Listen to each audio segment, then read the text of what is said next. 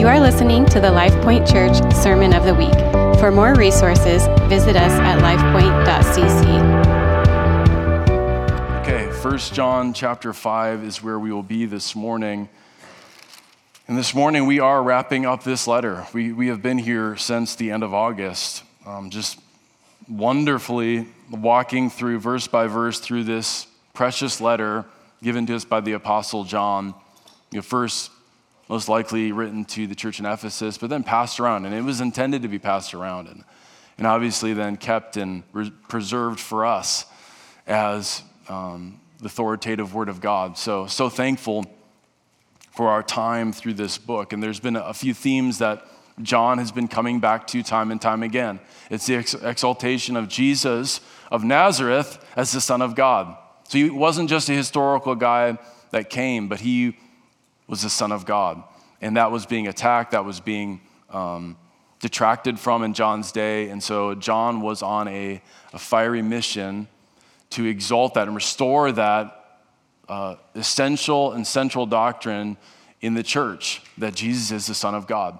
And secondly, he was contending that the gospel had to look like something in our lives. There had to be a manifestation of fruit in our lives uh, as born again believers. And that's why he, throughout the book, you'll see the, the constant word liar throughout is because he's calling people out of the lie or the deception of religion that doesn't bear any fruit, a gospel Christianity that doesn't bear any substance or fruit to it. And so um, he's contending for both those things exaltation of the Son of God and Christianity that bears fruit that has substance to it. And so, here in these final words of his letter, we see that um, again, those themes again, just from a little bit different angle, and, uh, and it's beautiful. I don't think we oftentimes think in terms of letters because we are such efficient. Uh, we, we live in such a communication age of efficiency, and so we're always thinking of acronyms and ways we can quickly shoot out a message to each other, right, via text or email. But like the way of letters, is, is from a bygone era. Um, me and my wife were high school sweethearts, and throughout high school, we'd write letters to each other, you know. And letters aren't just one, one sentence or two sentences like a text message, right, or an email. No, letters are thoughtful. They have a flow to them, they have a structure to them. And so, most of the New Testament, not all of the New Testament, but most of the New Testament is, is letters. That's why they start with greetings and these beautiful blessings over the church. And there's always kind of a main theme that they're contending for. And then they close it out either with greetings to specific people, or in this case, since it was a general letter, there were no specific people that they, they greeted, but rather it ended again with a blessing. Sometimes it would be some beautiful doxology, but here it's a, it's a real blessing of this is my, my confidence for you as, as followers of Jesus, as believers. And that's where, that's where he brings it. And, and I would contend that the end of 1 John looks a lot like the beginning of 1 John. And so before we read 1 John chapter 5, I just want to repeat the first few verses of 1 John chapter 1. Um, Bryce, can you bring those up there, buddy? My son is on IMAG this morning and doing a phenomenal job, buddy. 1 John chapter 1 says, That which was from the beginning, which we have heard, which we have seen with our eyes, which we looked upon and have touched with our hands, concerning the word of life. The life was made manifest, and we have seen it and testified to it and proclaimed to you the eternal life, which was with the Father and was made manifest to us. So, John has this fiery conviction since he was actually with the resurrected Christ, speaking now to a generation of whom most uh, have passed away in, in John's generation at this point, many have passed away that had seen the resurrected Christ. So all these fanciful ideas and thoughts and controversies had arisen about who the true Christ was, who Jesus truly was. And, and John starts with that conviction. This is the one I've seen. I, I've touched him. I've seen him with my own eyes. This is the one I proclaim to you. The word of life made manifest before us, demonstrated to us. That which we have seen and heard, we proclaim also to you, verse 3, so that you too may have fellowship with us. And indeed, our fellowship is with the Father and with his Son, Jesus Christ. And we are writing these things so that our joy may be complete. The title of my message this morning is Life in the Son, because Jesus, when he came, lived his life in our midst, and then declared the kingdom of God to us. He was opening up a way of life for us, which was a way of life for all of eternity, but it had direct imp- implications and impact on our life now. There was a whole new way of life open to us. And that's what John is contending for, is that this transforms, revolutionize, revolutionizes people's lives. That this doesn't become just a supplement, like a flavor of the week, like an app you add on your phone, a, um, a condiment you add to your to spice things up. No, this now uh, determines and impacts every facet of your life. The, the words that Jesus himself used in John chapter 10 was that he is the gate. Whoever enters through him will be saved. And, and when he came, he declared a kingdom. So you can envision or imagine the work of Jesus and what he's doing for us today as opening up a gate to a whole different realm, a whole kingdom. You're outside this kingdom. When you've encountered Christ and you see his sufficiency, you enter through that gate and everything changes. You look around and it's like things look different. The, the, the scenery has changed. Your vision changes. Imagine a gate, like a, a, a national park or something. I remember going most recently to the Grand Canyon National Park, and it's barren, it's flat, it's a desert. You get to the, um, the boring gate uh, for the national park, you, you pay your dues, and you, you go drive through the gate, and literally everything changes. Like that's where they set up the gate. They set up the gate on the edge of all majesty and beauty of the Grand Canyon. So you get to the other side, and all of a sudden, all this, there's all this lush greenery and snow capped rims. And then you get your first glimpse of the majestic uh, Grand Canyon and all its beauty. From the other side of the gate, it looked like a barren desert. You go through the gate, and everything changes. So it is in Christ, it changes everything. It, he, we enter through this gate, and there is a whole new way of life by which we now get to take part in and experience. And that's what John was contending for. I think there was this like grieved part of his heart, this heaviness in his heart, grandfather John, to see believers embrace a form of Christianity, a low level of Christianity that left them down still in the dust, kind of still groveling in their own self pity and their view of things, their view of sin, their view of the Lord.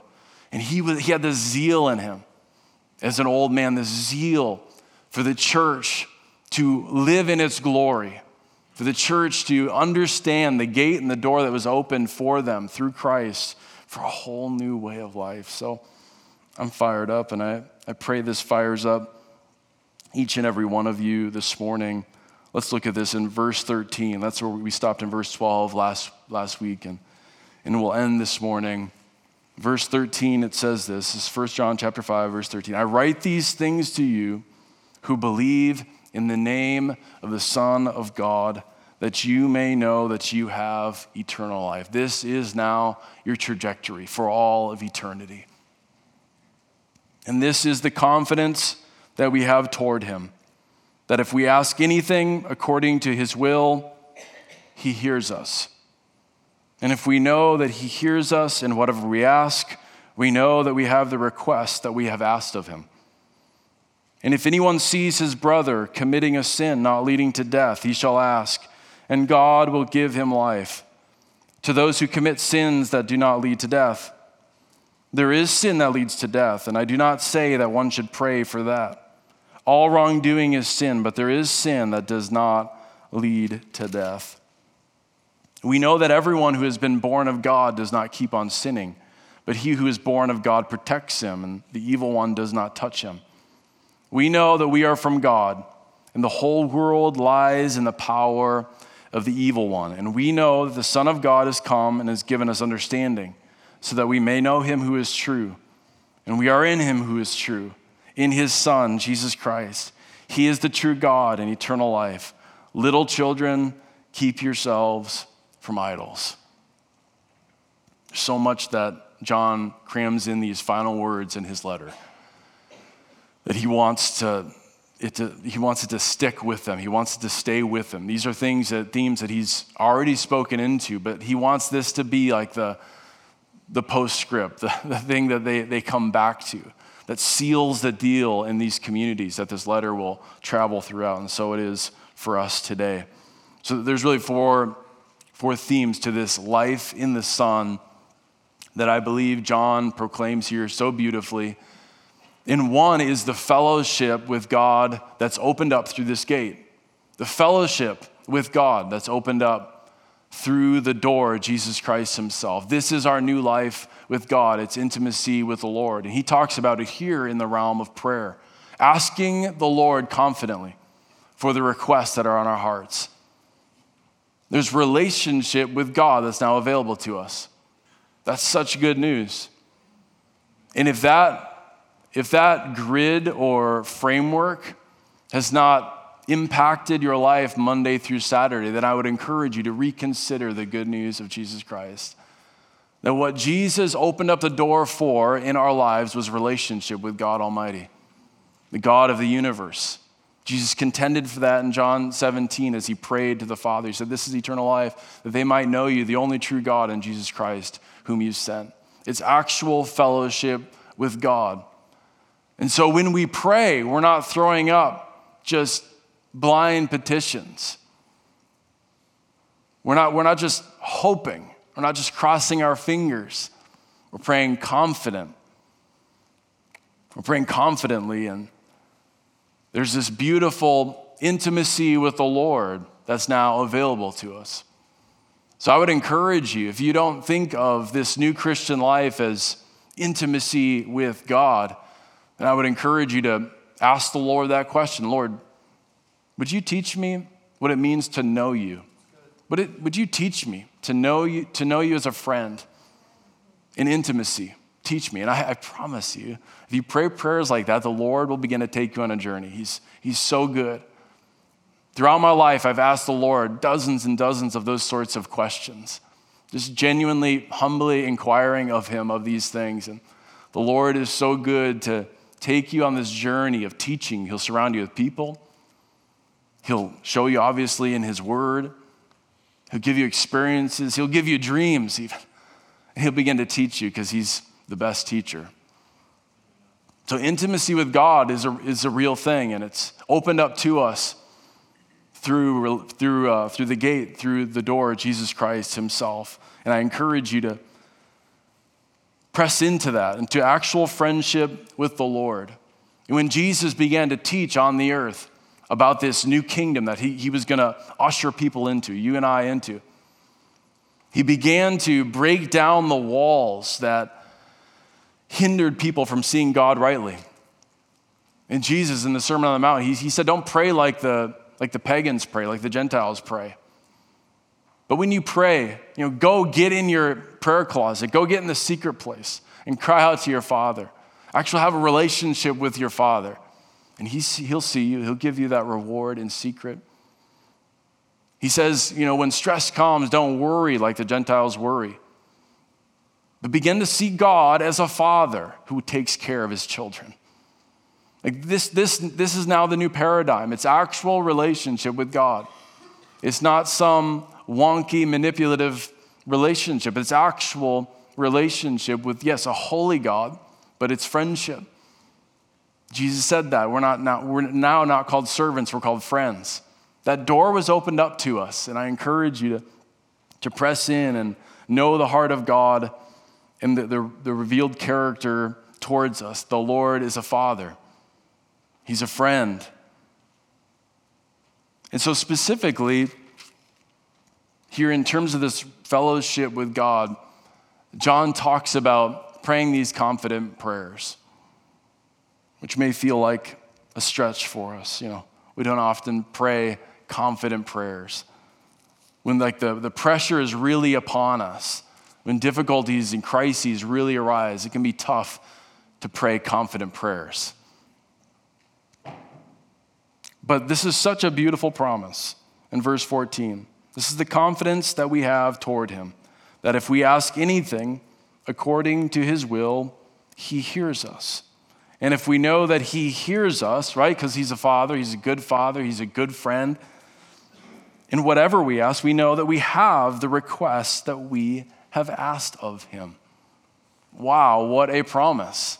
And this was opened up to us through the gate, Jesus Christ. Which doesn't mean whatever you ask for, you, will just get, but as we pray in accordance with the Lord's will and in accordance with actual relationship. So, not viewing him as some vending machine in the sky or some genie that'll just grant us our wish, but an actual relationship. That's why you will notice as we look at some specific promises, that many promises are tied to direct commands, moments of personal responsibility for us to be obedient. And then there's promises tied to that. So it's actual relationship.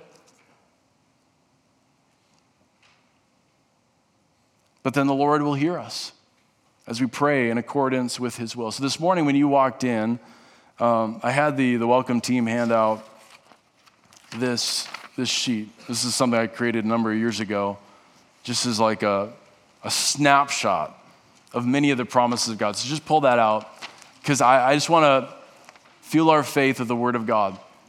When, when John here talks about praying in accordance with God's will, many would ask, well, how do I know God's will?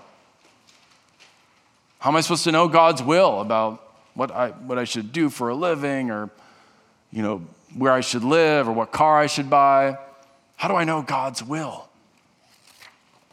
God has not left us in the dark. He has given us these beautiful, precious promises that fuel us, they feed us, they lead us. And He illuminates this path for us step by step as we can handle and as we need as we walk with the Lord in intimacy.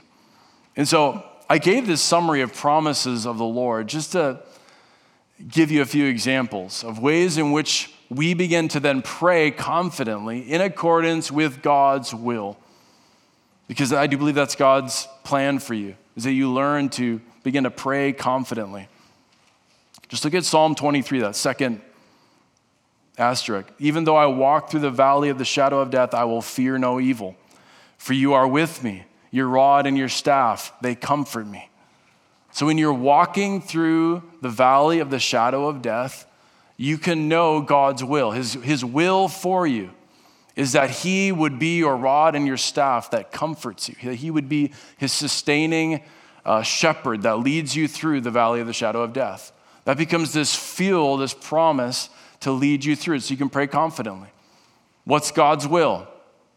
His will is that you will fear no evil, that you'll have a conviction and a revelation that God is with you. That's God's will. And so you pray it, and you'll know that God will answer your request. Look at uh, about halfway down, John chapter 8. If the Son sets you free, you will be free indeed. That is a promise. So if you're trapped in something, a pattern of thought, an addiction, and you're wondering why, how, What's God's will in regards, in regards to, to this, this stronghold over my life? Well, he, here's his will. It's, it's, it's, right here. It's in God's word. It's in, it's in John chapter 8. His will is for you to be free. And so, how do you engage with that? You pray confidently, as John told us in 1 John. You pray confidently the will of God, and the Lord will hear you, and he will grant your, your request. Two more down. Look at Philippians chapter 4. Do not be anxious about anything, but in everything, by prayer and supplication, with thanksgiving, let your requests be made known to God. And the peace of God, which surpasses all understanding, will guard your hearts and your minds in Christ Jesus.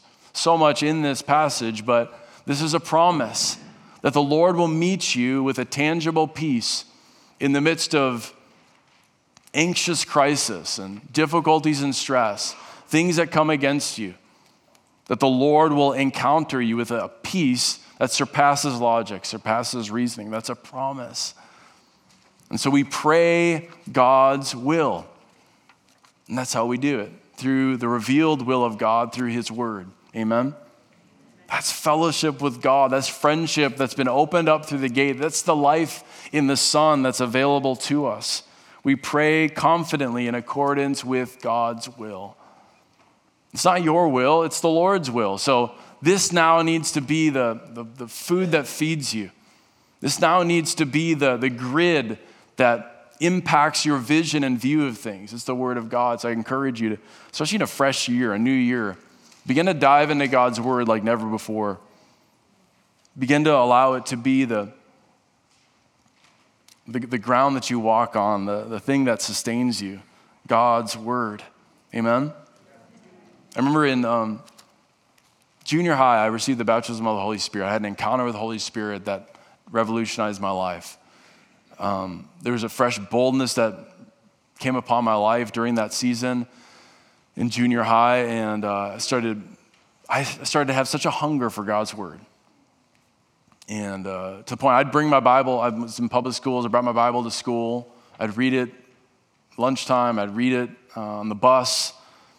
I'd get home, I'd want to spend time in God's Word. That's also the time in, in life when I picked up a, a, guitar for the first time and learned to worship the Lord. But there was this intimacy fueled by a hunger for God's Word that began to impact the way I, I viewed things.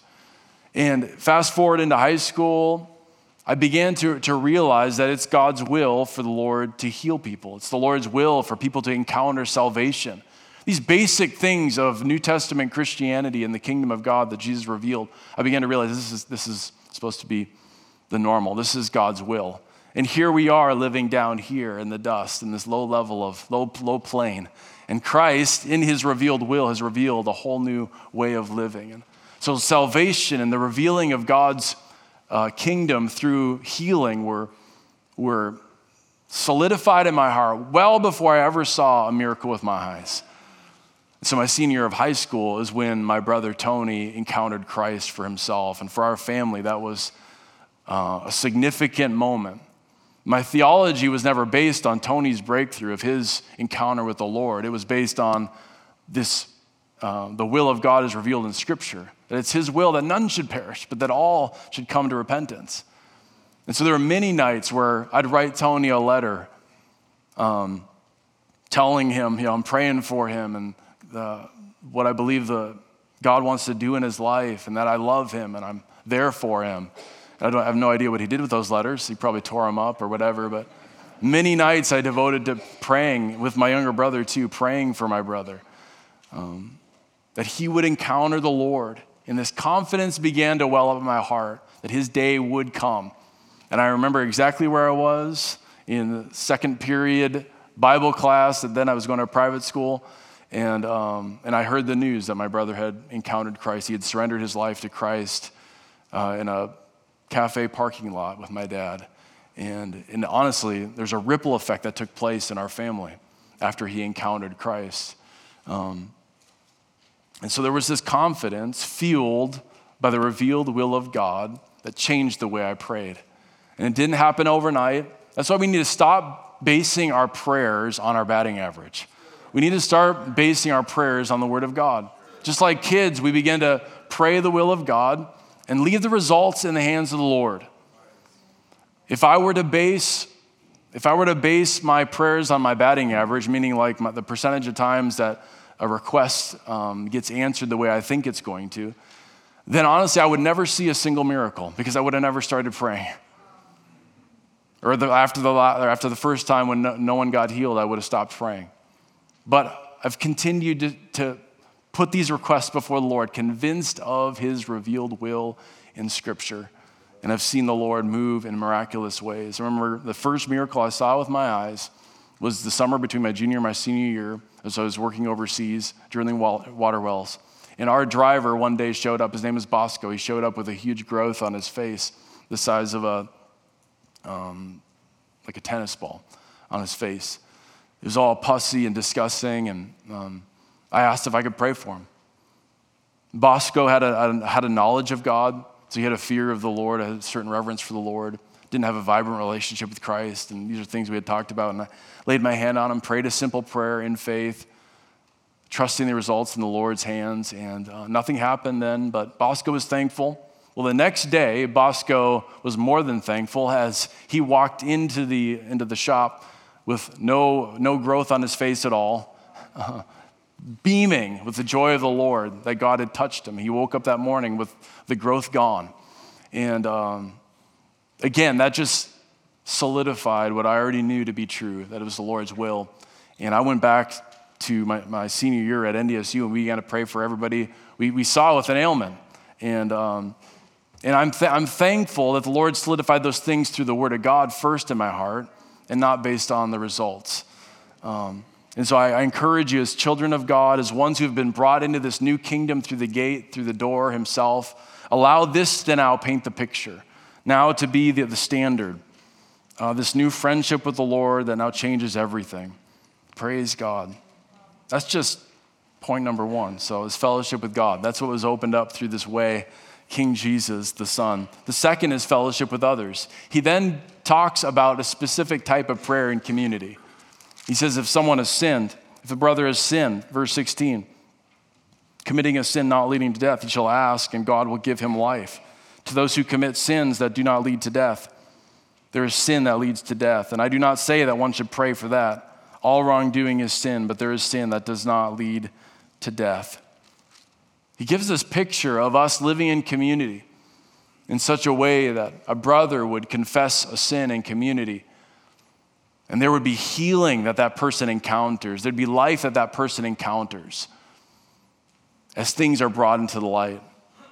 Remember, that's what he said in 1 John chapter 1, verse 7. I said he kind of repeats what he started with, and that's, that's true here as well. Verse 7, it says, 1 John chapter 1 verse 7. If we walk in the light as he is in the light, we have fellowship with one another. And the blood of Jesus his son cleanses us from all sin. The very next verse he says, don't let anybody be deceived that he's without sin, right? But rather we have this one, this advocate, this faithful advocate that goes before us. So there should be this humility that comes upon now our friendship with other people, people, our fellowship with other people in community, where we can confess our sins to each other and trust that in those moments the Lord's going to come and meet that person with healing and forgiveness and assurance of their adoption into the family of God.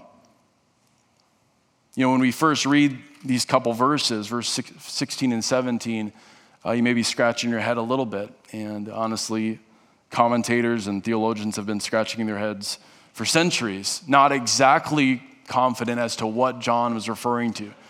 Um, but I think there's a few things we can know about what he just said that there's these sins that lead to death, there's these sins that do not lead to death. You know, at the beginning, he said, even in the household of God, we should know and not deceive ourselves that that we're not without sin. None of us are perfect.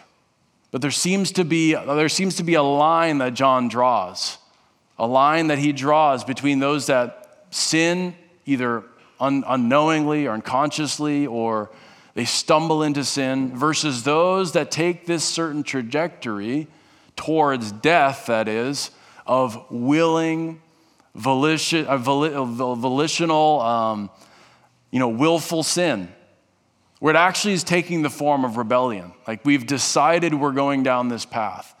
And John says you don't have to pray about those things.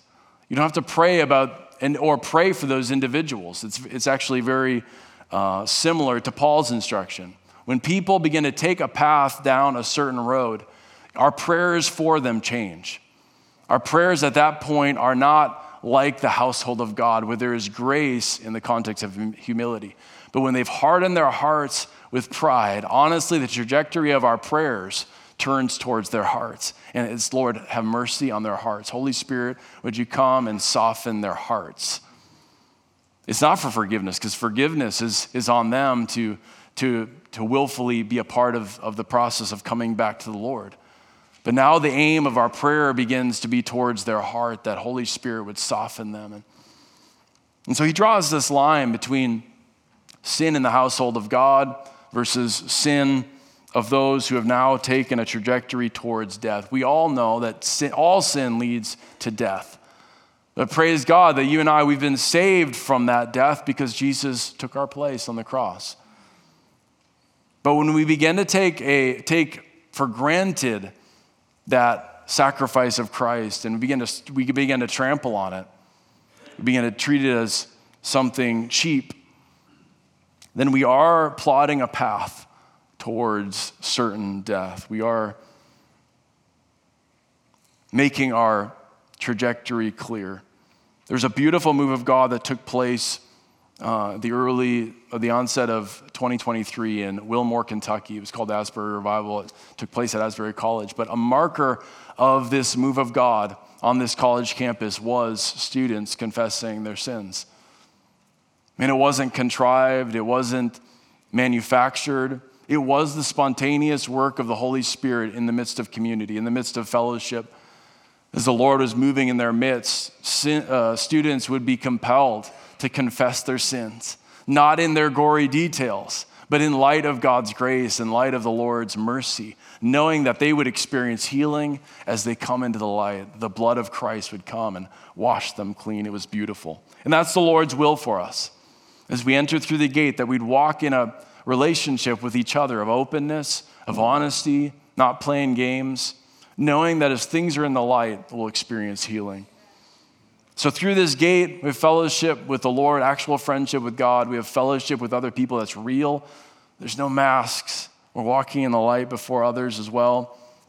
And the third is victory over sin, which he has talked a lot about in, in this book. John has talked a lot about our, our certain victory over sin. Our view of sin should change post Christ. When we encounter Christ and go through this gate, we don't view sin the same way. There's still this honest, honestly mystery or tension or battle with sin, of which, for myself, even there's a mystery to it. But there's much that we can be certain about. And that is that we are no longer slaves to sin. He says, verse 18. So 1 John chapter 5, verse 8. We know that everyone who's been born of God does not keep on sinning. You know, earlier in chapter 3, he had said, Those that are born again do not keep on practicing sin. But he who is born of God protects him, and the evil one does not touch him. That's now our inheritance. As we've entered through this gate, we're no longer slaves to sin, we're dead to sin. He's already talked about, yeah, you're, you're still going to sin at times. Don't deceive yourself that you're perfect continue to allow Holy Spirit as counselor, as friend, to reveal these things in the context of community. But, but our view of sin has changed. Now we're dead to sin and we're alive in Christ. That becomes the banner over our life. Not our sin, not our past. The banner over our life is now Christ. Christ crucified, Christ alive in us. Romans chapter 6, Paul says it very clearly that sin no longer has dominion over us.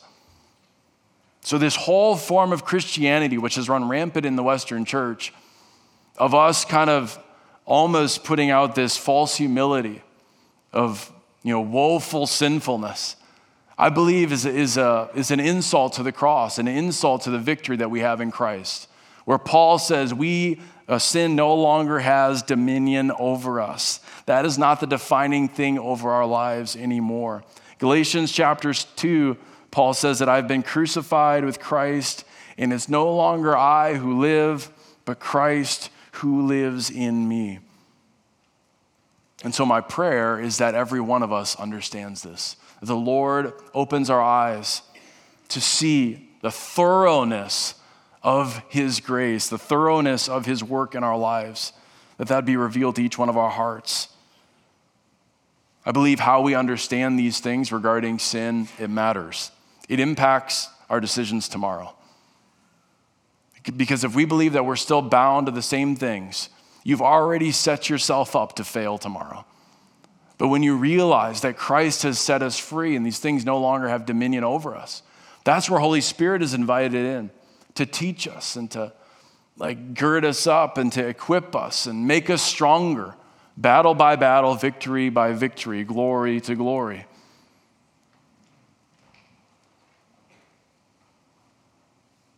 We're being transformed by the renewing of our minds. So, our thoughts regarding these things matter. So, I encourage you to submit yourself. Whatever your, your current battles are, your current hangups, the things that, that hinder you, the, the sins that so easily entangle you. Bring those things to the Lord and say, God, change my thought pattern regarding these things. Like, give me your heart regarding these things. That I would, I would hate evil and I, would, I wouldn't be drawn to these things. I'm not bound to. You've set me free. Whom the Son has set free is free indeed. The better way has been opened to us. Paul says it elsewhere in 2 Corinthians chapter 6 that we should not take the grace of God in vain. So if we're just using God's grace as really a license to keep on doing the same things, and we've completely missed it, we've misunderstood it. And he says, don't take the grace of God in vain. Grace is not just forgiveness or mercy, it's also strength and power to live this life out in this new kingdom. This is now our, our new way of life in this kingdom. So there's victory over sin. And lastly, is this. Lastly, is understanding. So as fel- we walk through this gate called the Son of God through Jesus Christ. We have fellowship with the Lord. We have fellowship with other people. We have victory over sin. And lastly, he says we have understanding. He says, verse 19, that we know that we are from God and the whole world lies in the power of the evil one. And we know that the Son of God has come and he's given us understanding so that we may know him who is true, and we are in him who is true, in his Son, Jesus Christ. He's the true God and eternal life. Little children, keep yourselves from idols. So now we have a new way of seeing things. We understand that there's still a cosmic battle. That in some senses, this world is still in the hands of the evil one. As Paul says, Paul calls the enemy the prince of the power of the air. You know, even in the even in Jesus' ministry, there seems to be a certain authority that's given to Satan that's beyond our understanding, that's beyond our ability to answer the question why. And so that same enemy is still prowling around, parading like a, a lion. We know the lion, but he parades himself like a, a roaring lion, seeking to kill, steal, and destroy. That's his will. That's what he does. And so we should stop being so surprised as the church. The Lord has given us understanding. And we step outside these doors or step outside of our house and we see things crashing and burning all around. us. we should stop being surprised. We should understand ah, yes, the world is in the hands of the, the, the evil one right now. And there, there's this holy zeal that hope, hopefully rises up in our hearts for the kingdom of God to break in and bring hope and bring change and be revealed. But we should stop being so surprised. When the world is going to hell in a handbasket, we should stop being surprised. The world lies in the power of the evil one. God has given him a certain authority to, to have his way. I believe it's because of the revealing of genuine love that the Lord has allowed that. But again, those are things beyond our understanding.